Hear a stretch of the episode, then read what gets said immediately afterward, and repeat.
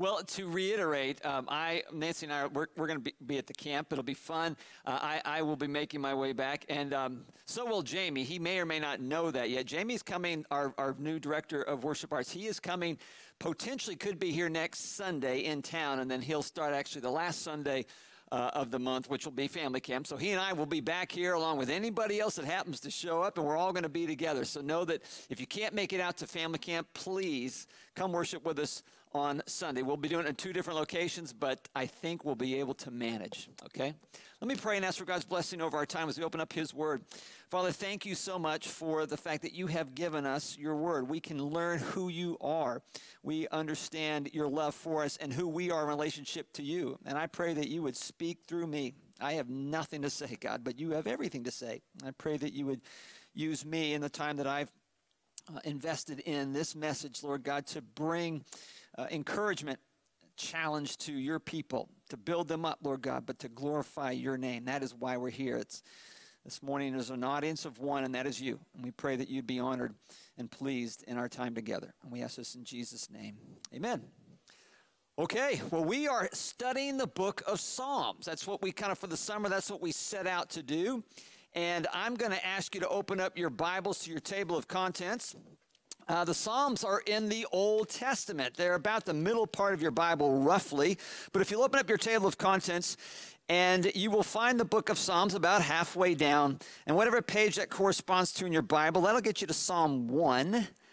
I'm going to ask you to start at Psalm 13.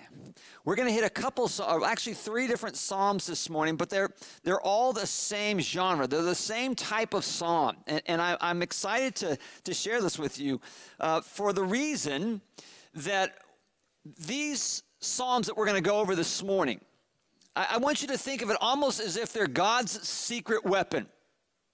And when I say secret, I don't mean that He's been hiding them. I just don't think that we really understand these Psalms that we're about to read and the purpose that they serve. And the, and the purpose that they serve are to address and to deal with a common, everyday human affliction. And that is, my friends, disappointment. We can all share stories where we've been disappointed, maybe in a surface way and a kind of, of, of an easygoing way. Wasn't that big a deal. Kind of rolled off my back and, you know, I just went to the next day or I went to the next week or whatever. But there's other kinds of disappointments that linger and they hurt more. And if, if disappointment stays around too long, do you know what it turns into? It turns into depression. So disappointment is kind of just a feeling of, yeah, it didn't go the way I wanted, or wow, I can't believe that happened, or that didn't happen. And it just, you kind of muddle along. But if you stay there, then you become depressed. And depression kind of weighs you down and it changes you.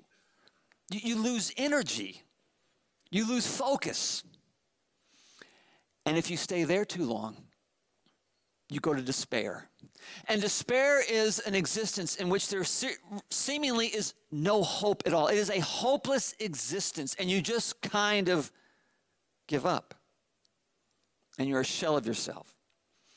And we've all had those experiences. Some of us right now are in the, are in the point, you're in, you're in that spot of disappointment right now. Or maybe you're, you're realizing, I, I think I'm past it. I, I really think I might be depressed. And then some of you are here, and maybe it's just like, you know what? I really, I'm hopeless. I'm a shell of myself. What do we do with that? How do we respond to that? Well, I can tell you how some people respond to it, and, and you might know some of them.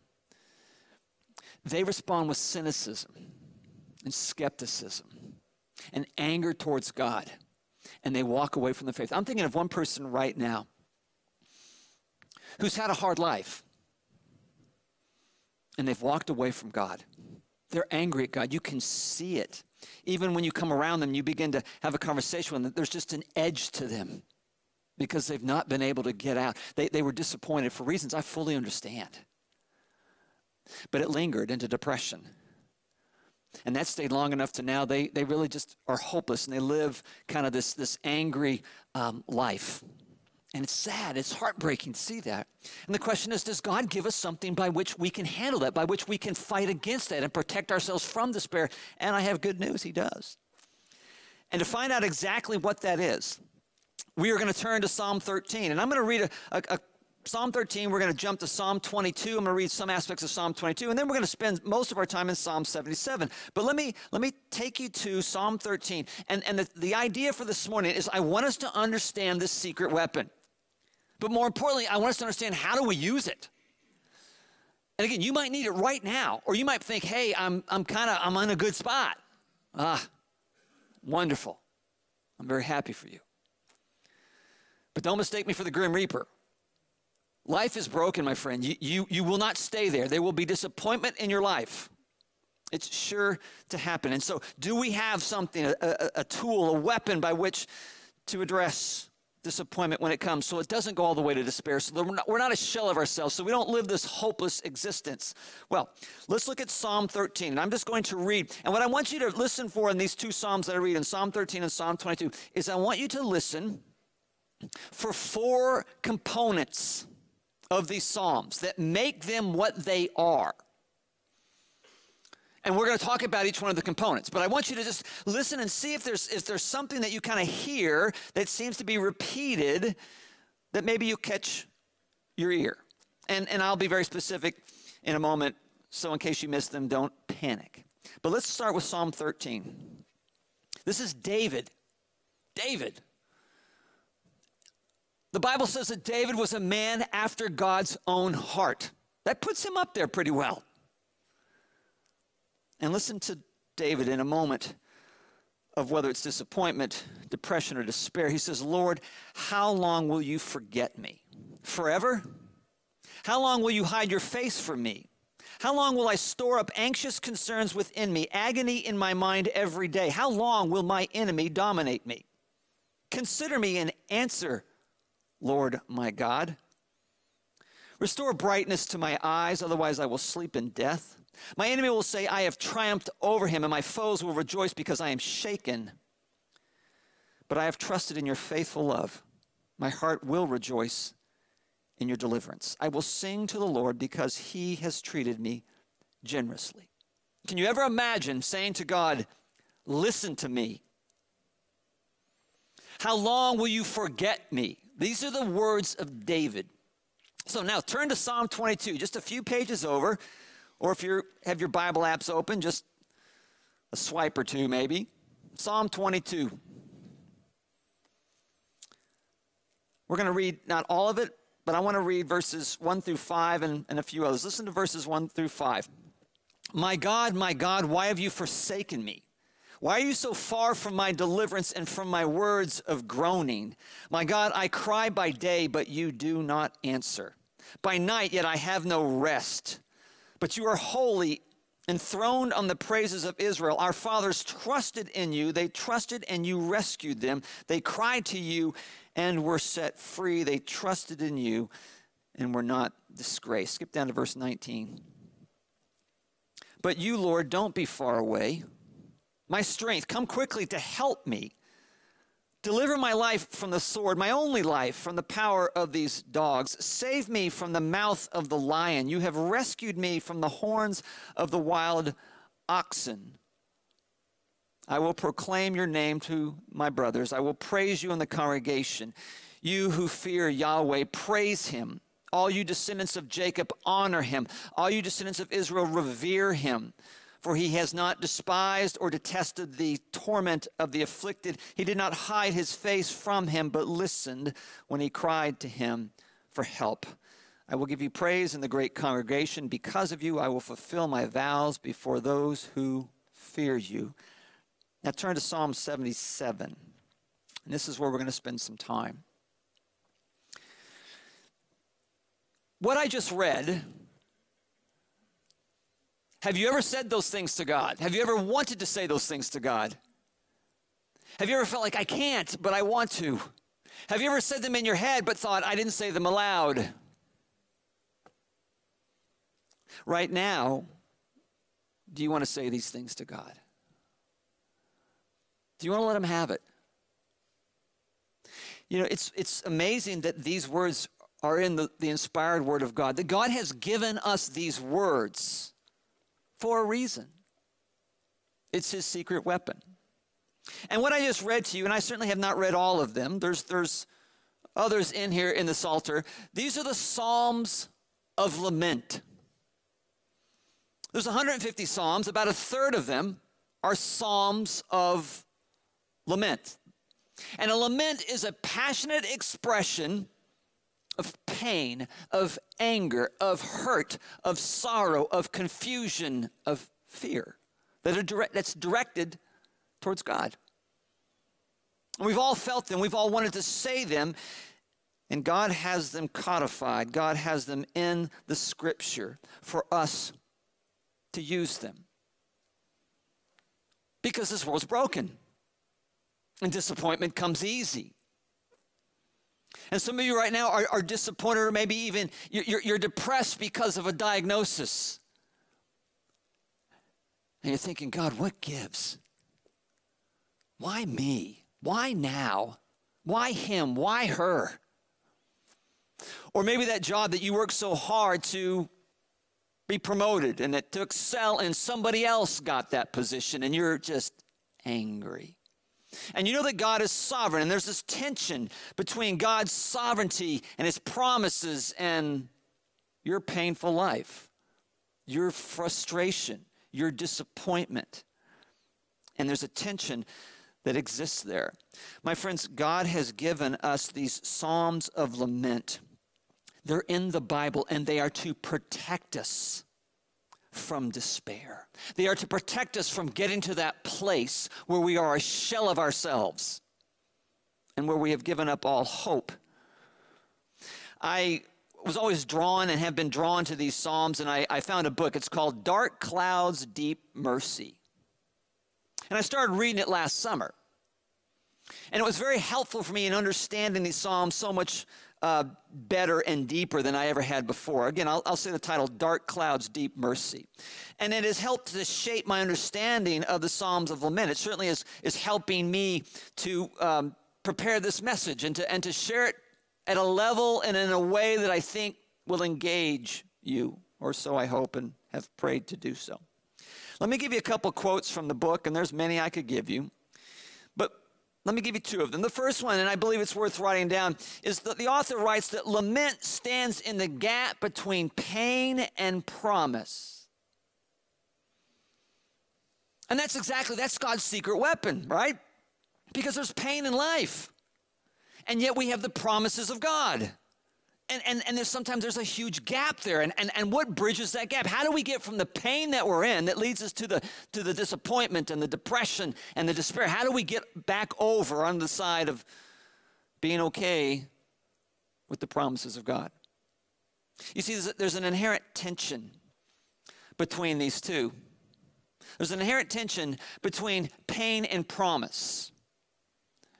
And when disappointment comes, we, we tend to run to one extreme or the other. And as I mentioned before, and some of you know, there's some people who run to pain and they hang on to it.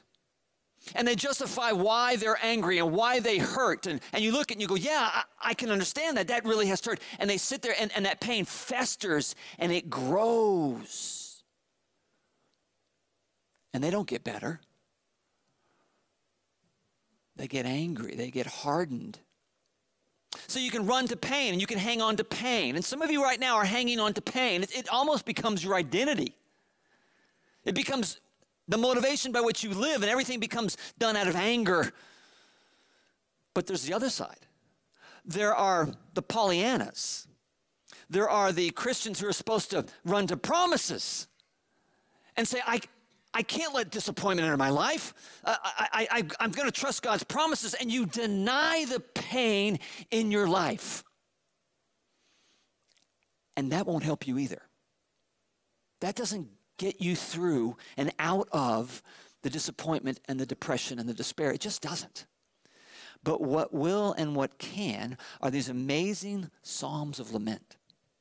Now, second quote I want to share with you is the author says that lament is how Christians grieve. And what I like about that is that we're all going to grieve. We're all going to suffer loss, and we're going to grieve. And grieving is a good thing. We don't, we don't want to bottle up. We just don't want to do that. Guys, I will put my grief record up against anybody in this room. And what I mean by that, I don't say that virtuously. Please don't hear it that way. I have suffered a lot of loss in my life, and I bottled it up. Because dudes don't cry. And, I, and I've, I've bought, Duke cries, but you're not a dude, all right? So, no. I, I'm sorry. Duke and I are friends. That was dysfunctional love right there, a little, little expression of dysfunctional love, okay? That's how guys love each other. I digress. We hold it in because we want to look tough, because we're looking past it to other things. We don't want others to worry. And so it bottles up inside of us.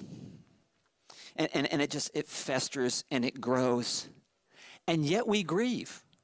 We just don't let it out. We just don't let anybody see. But here's what's different about Christian grief. Paul actually in First Thessalonians says it this way. He says, as Christians, he goes, We don't grieve like the others, he says, because we have a hope. He's talking about the resurrection. He's talking about those who die in Christ will be raised to life and to live eternally with God. And what he's saying to the Christians is he's saying, when, your when your brothers and your sisters and your, your mother and your father and your sons and your daughters, when they die, we, we grieve that. We don't ignore it, we don't deny it but we grieve with hope because we know of what is to come. And, and, and that's how Christians grieve. We grieve through the Psalms of Lament because in there is hope. And we're going to come to that in just a moment as we break down Psalm 77. But, but please hear me. We do grieve, and we need to grieve. Jesus wept, he grieved. The last thing I'll say about it before we get to Psalm 77 is what's, what makes the, the Psalms of Lament powerful. And, and really the purpose for which we're given them is that the Psalms of Lament, what they do is they give words to our painful feelings and they give us a pathway out of disappointment, depression, and despair. And we're going to see that. And, and, I hope you picked up on just a little bit as I read Psalm 13, as I read Psalm 22, is you kind of picked up on that, that pathway, the four uh, components that we're going to go over in just a minute. I hope you heard them. Because I have found it, and, and I hope when you read with me those words of David and Asaph as they were expressing their emotion, you're like, wow, that's harsh. Oh, Oh, but you want to say those same words too. And when you're given the words by which to express the pain, it's helpful. And we'll look at that a little bit more. But there's also the pathway. We're going to go through the pathway, but we're going to use Psalm 77 to do that. Here's my question for you before we hit Psalm 77, and that is how are you handling the gap? To the Christ followers in the room, how are you handling the gap between you know God's promises He's a good God, He's a sovereign God, and your painful life, whether it's chronic pain, relational pain, vocational pain, your children, whatever it might be, how are you handling the gap? Because that question really needs to be answered. And how it's answered will really dictate the quality of your life because disappointment is here to stay. Life is imperfect. We are broken. So, with that in mind, let's look at Psalm 77. Okay? Hopefully, you're there. I'm going to point out the four elements of the Psalm of Lament, God's weapon for us, and the pathway you'll see is within these four elements. The first one is how do we express our pain and sorrow? What is the first kind of step, if you will? It is to turn to God. Listen to Asaph as he turns to God in Psalm 77, verse 1. He says, I cry aloud to God, aloud to God, and he will hear me. I sought the Lord in my day of trouble. My hands were continually lifted up all night long. I refused to be comforted. You can just see me say, I'm not sleeping. I am praying. I am seeking. I am having trouble and I'm seeking. I am turning and I'm crying out to God. Verse, and, I, and, I, and it says, and I refuse to be comforted. So, so the first element of a healthy psalm of lament is we turn to God. Now, we all have a choice of where to turn. Whenever something befalls us, whatever, like whenever disappointment starts to come in and, and it, it wants to take up residence, Satan uses disappointment to get in, to discourage us, to rob us of our joy, to steal God of his glory. That's what he does. And we feel it. And I'll just put myself personally in this. And there are times when I have felt the sting of disappointment, and I don't initially turn to God. I try to distract myself with something else. Uh, you know people that have turned to other things. They, have they've, they've turned, like I said before, they turned to cynicism. Uh, they turn to anger. Uh, they turn to drugs or to drinking, or, or they throw themselves into work before they ever consider turning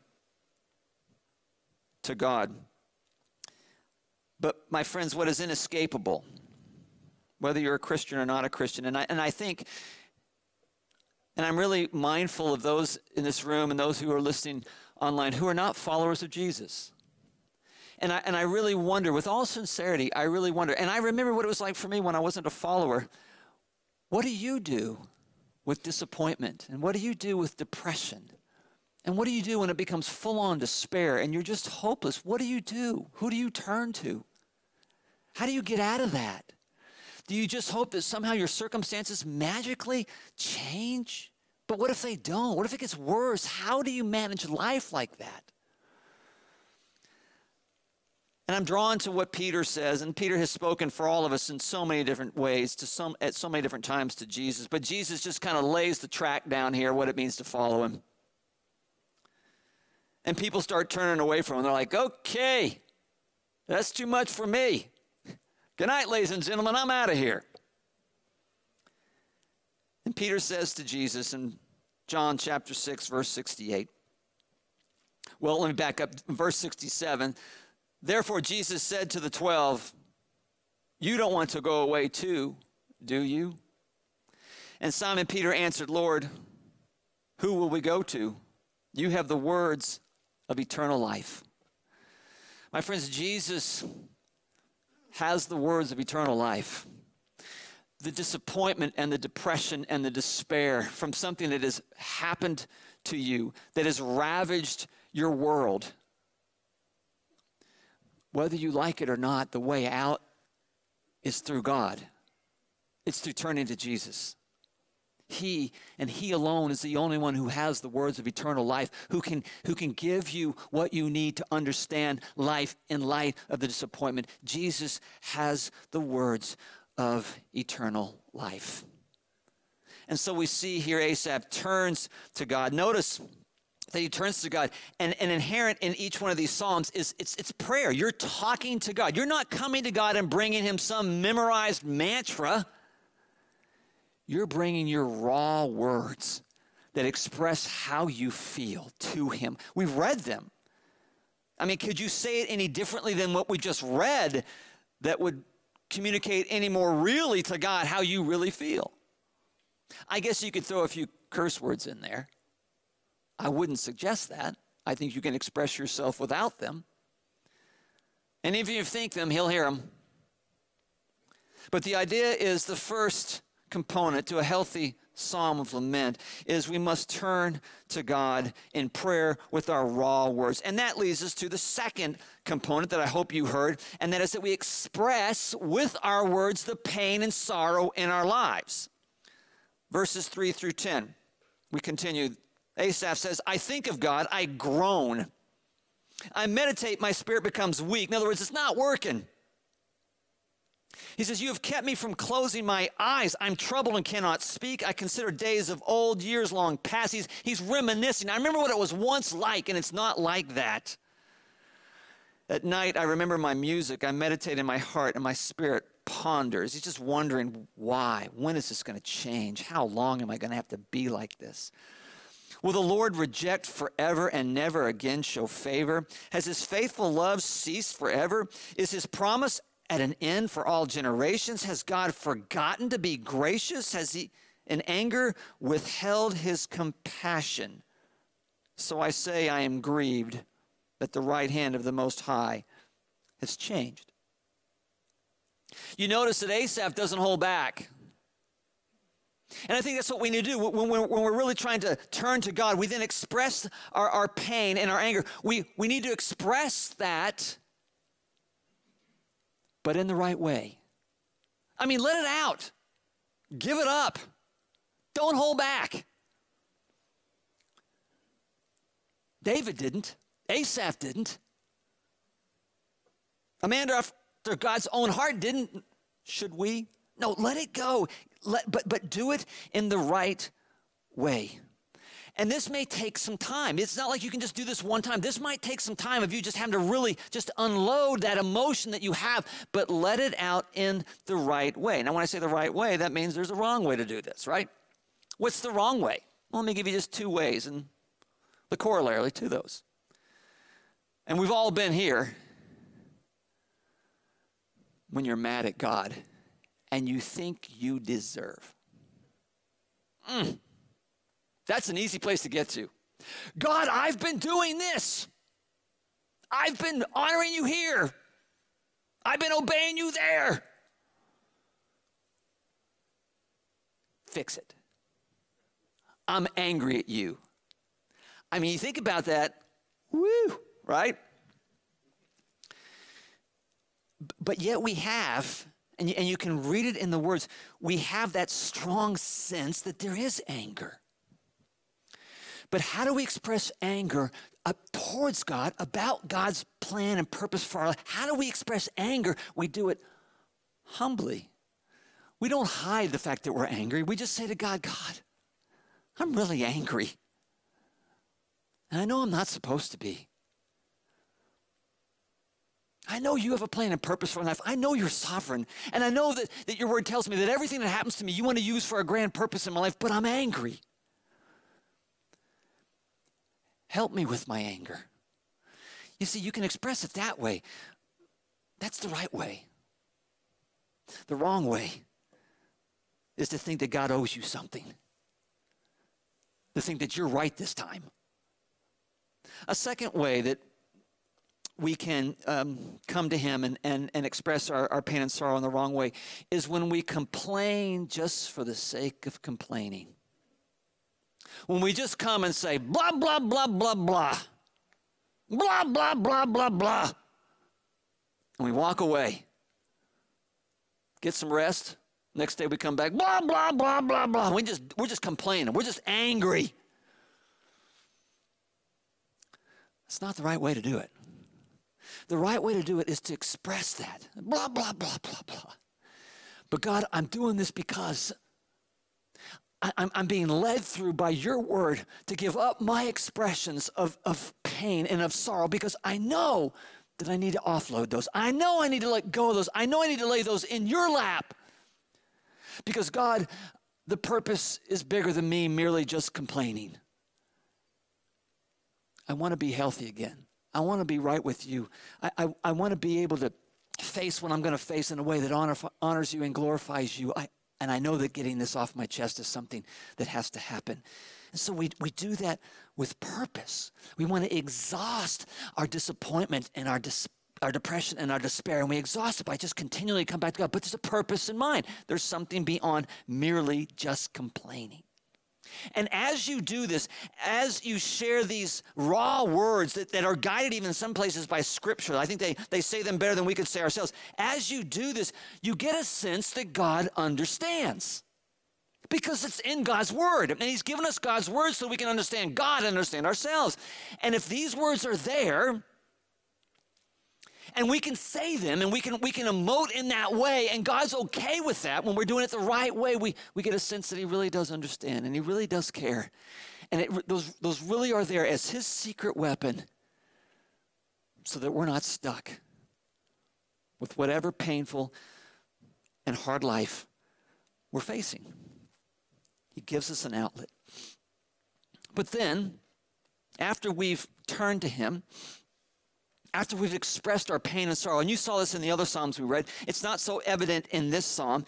We then, thirdly, we ask God for help. The psalmist kind of does this. Asaph does this when he says, verse 2 I sought the Lord in my day of trouble. The implication is that he's coming and he's asking God, help me. We, we certainly saw that in Psalm 13, we saw it in Psalm 22. The third component in this, in this pathway out of disappointment and, and depression and despair is that we ask God for help. You see, there comes a point in time where you have expressed your emotions as much as you can, as thoroughly as you can. And that's by design. And here's what's really amazing about how the Psalms of Lament work you start to see glimmers of hope.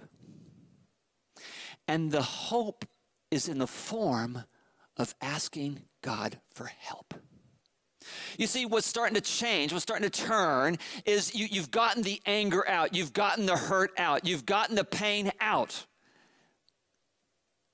And the Spirit of God does something miraculous in that process that you then begin to realize I need help. And I turn to the one that I was originally angry at.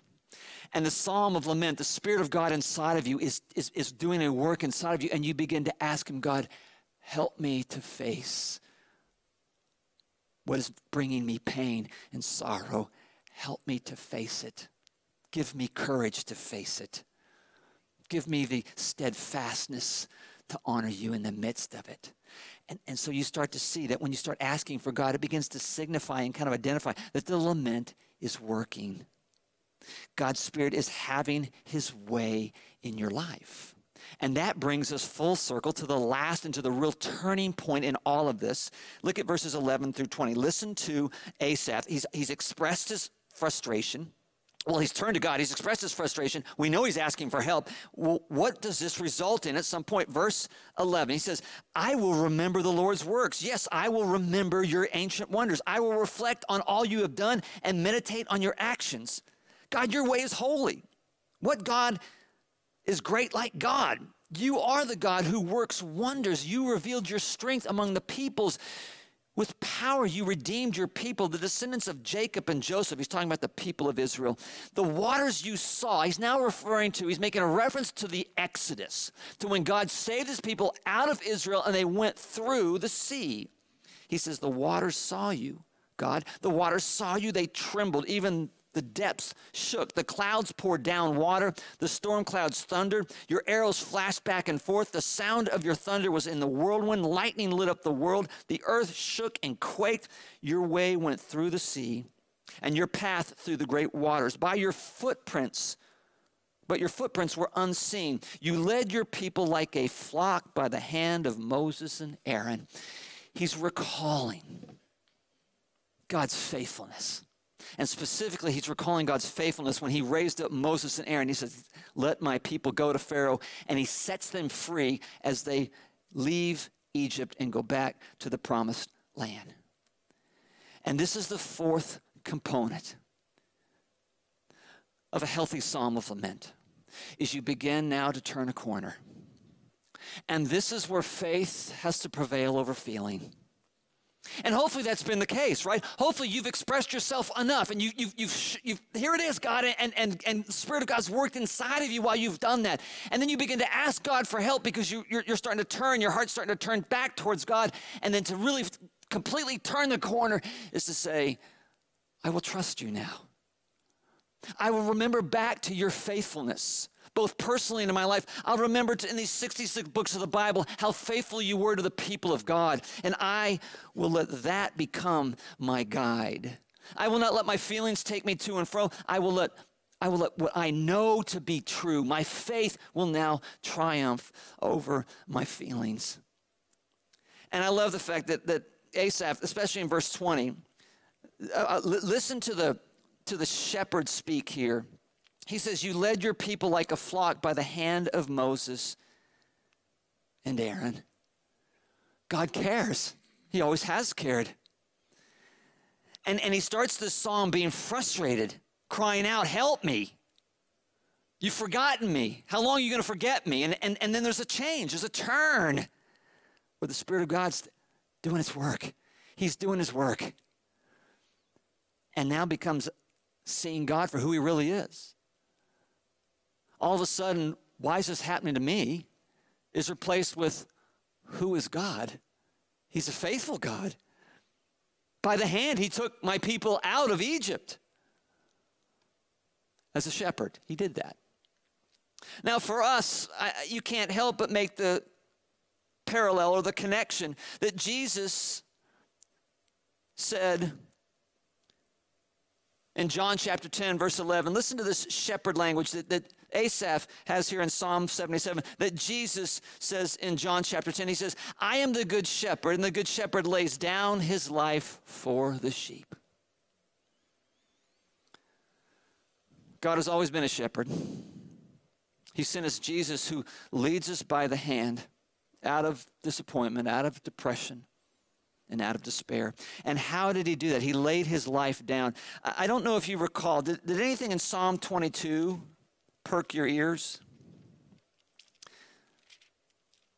Where else might you have heard the verse 1 of Psalm 22 My God, my God, why have you forsaken me? Where else did you hear that? On the cross. Jesus lamented on the cross. Jesus went through the pathway of lament. He, he turned to God in the garden. Do you remember the, the night he was going to be crucified? He, he leaves and he goes to the garden and he prays. And he and he what does he do? He goes to God and he asks God as well, right? So he turns to God, he asks God, he says, if this cup can pass, may it pass. In other words, Father, if there's another way, please, may we go that way. And then he expressed his emotion on the cross. He says, My God, my God, why have you forsaken me? He limits, but he trusts God in the end. He says, What? Not my will, but your will. And that delivered Jesus to the cross, through the cross, in the grave, and out of the grave. We have that right before us. We have this secret weapon of God. And it's by faith in the Word of God, by faith in God Himself and the Spirit of God inside of us, we look back on God's past. We look at what He's done in our lives, both personally and what He's done here, and then we move forward, trusting Him in the way that Jesus did, because we've gone through the pathway of lament. We've pulled the secret weapon off the shelf. and we get out and we rise above that which our enemy and adversary seeks to destroy and to devour in us. It's the message of Christ. It's the message that he came and he died for us and for our sins so that so that the judgment of God would be absorbed by him and not by us. And when we put our faith and trust in him, we're made right, we're forgiven, we become children of God, and we are eternally forever secure with him.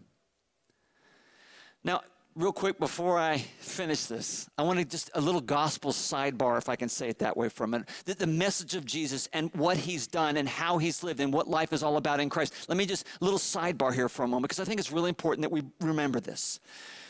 We are in unprecedented times, at least as best as I can remember, where it is really easy today to choose sides.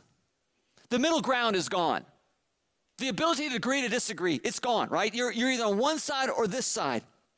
Uh, that could be a political party, that could be LGBTQ, that could be pro life, pro choice. There, there's no middle ground anymore. It, it, it's all one side or the other.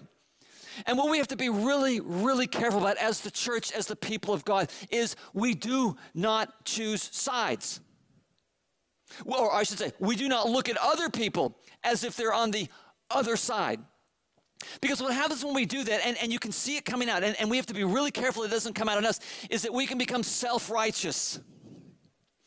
And as these sides have implications in our lives, and as things happen, and as we become fearful and worrisome about what, how, how's that going to play out in my life, when we fear like that, we run to the side even more and we start lobbing in bombs on the other side.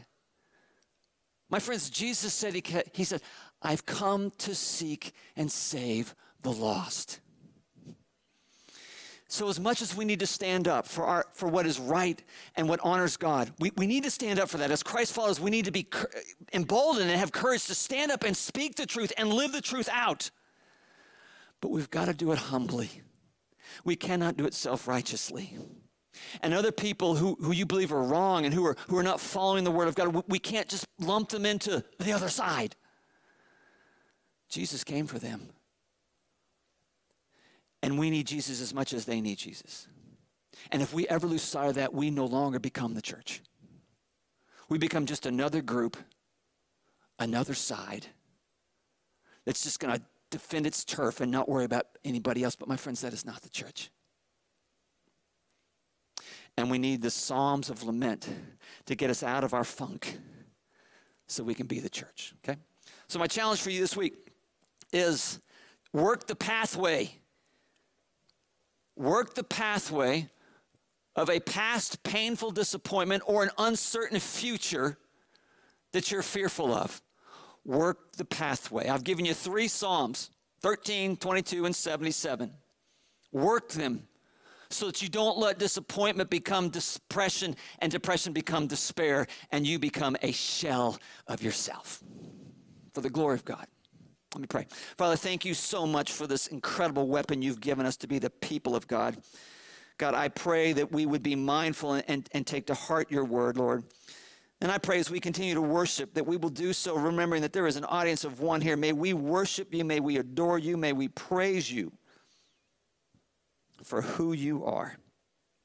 And we pray these things in Jesus' name. Amen.